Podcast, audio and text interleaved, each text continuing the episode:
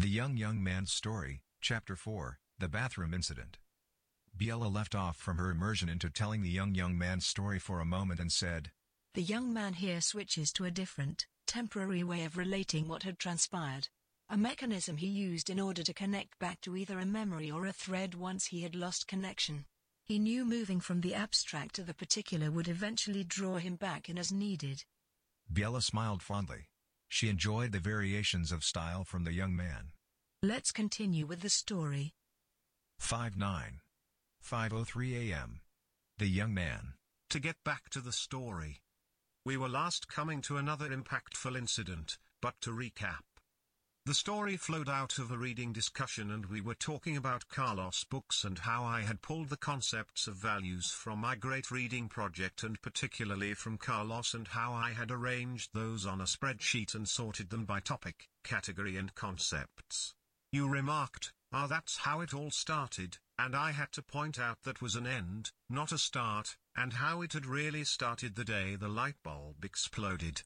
There were some relevant incidents before that day also which were shared.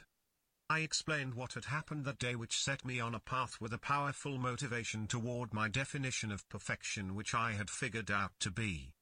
Perfection, the condition, from which, if one had the power to change anything at all, one would choose not to do so.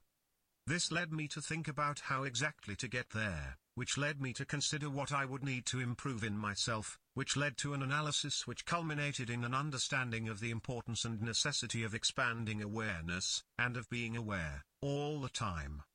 The in-depth insight into awareness led to an understanding that for the society I was in at the time, expanding awareness and making an effort specifically to be more aware was simply not a deliberate focus. This connected to the relevance of telling you about another incident which happened on one of the earliest days of school, when I was six. The town we lived in at the time, about 5,000 inhabitants in the white part, had only one school, for all grades, representing an entire district and thus fairly large as schools went. A predominantly Afrikaans-speaking town with only a handful of English-speaking families such as ours. I only knew of one other family which had an English-speaking child my age.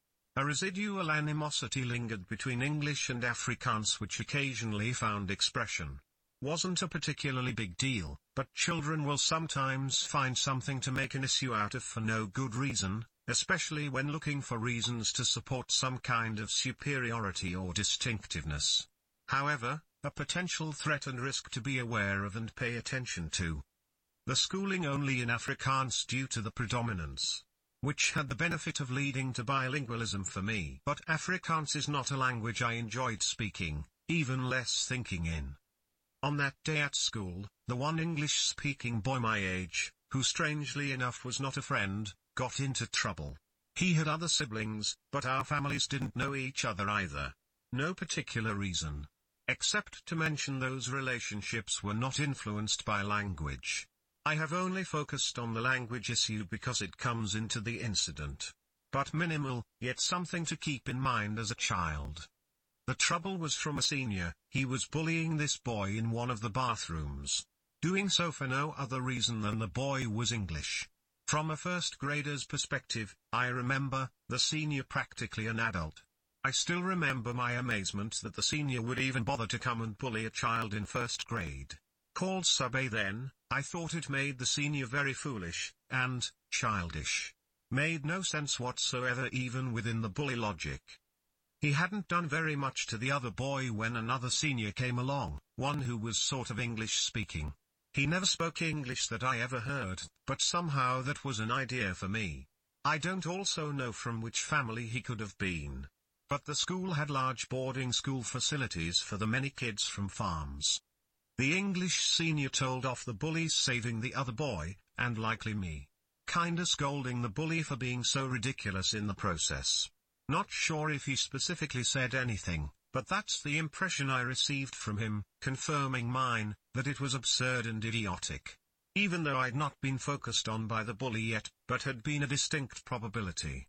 Interestingly enough my memory has no personal fear or stress in it at all. Only observation. It's an interesting memory for me as it does not exactly correlate to its impact. The English senior told the other young boy and I to watch ourselves and be careful and not to be in the bathrooms alone. More like he said, what are you doing here by yourselves, as English boys, and young boys, that's silly, you should know better. Not in those words, but my read of that senior's meaning at the time. That was it and he left. Now comes the curious part for me. I cannot remember specific details much, but that incident led to a direct awareness, right there, still in that bathroom, of the keen necessity for the strategic consideration of difference, as I'd now call it. It's difficult for me to precisely articulate the complexity and sophistication of the awareness which came to me there in that bathroom. That's about as close as I have ever come to a concise definition. There's so much to it all and on many layers. This understanding had not come directly, many steps flashed by almost instantaneously, through implication. We were different, which was okay, but couldn't be so unstrategically. It's not what we were, which the senior admonished us about, but what we were showing. I clearly came to understand one's individual person and one's social person were two separate instances of oneself. Used differently. Also a very clear understanding individual did not mean secret. Not at all. I have to emphasize this strongly. I had understood from reading that senior, what we showed, in that particular circumstance, was the issue. Individual person was simply what one liked personally, what's of interest, private thoughts and so on. Social person, how one was in public situations. I was keenly aware of this as a most most important distinction. The entire understanding which flashed into me, was about being appropriate. I did not know the word then, but I clearly understood the concept. The understanding was of how behaving according to one's individual person was not a good idea in public and most social situations. Decidedly not a good idea because it would get one into trouble and would be not good. I'm trying to formulate the wording as close as it would have been at the time, if I were to have explained my understanding the awareness I was having. But those words would have been inadequate without the word appropriate. What I would have described was exactly what appropriateness is. That was the clear understanding without the word specifically. It's most interesting and fascinating to me how one can have such a distinct, clear, and to me then, acute, understanding of a concept without a specific word or phrase for it. A knowing for me. I understood precisely and also knew. I was aware, fully, of what appropriateness meant in this regard. Another aspect to that awareness infused me there in that bathroom, my individual side was not a secret. Simply something I was in my own time. If anyone were to ask about it, I'd be happy to share. A clear and distinctive part of the appropriateness awareness from the incident.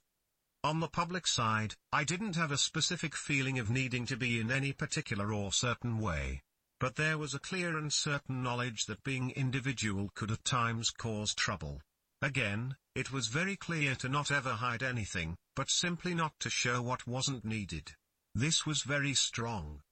Also a clear implication it was not about being false or fake or phony in any way. The public side was just that, a side. A true side. But simply a side which was shown because of the sensibility involved. Not because it was put on in any way. Many ways existed to be true and real. None were fixed. It was whatever it was. The only requirements were to be sensible about when to be in certain ways, and understanding the need to learn to be flexible and adaptable. A clear knowing that one's person was not something which was fixed. Continued in Chapter 4 Part 2 Hashtag the young man. Hashtag Biella series. Hashtag self-discovery. Hashtag awareness. Hashtag appropriateness. Hashtag social self. Hashtag private self. Hashtag personal philosophy. Hashtag bathroom incident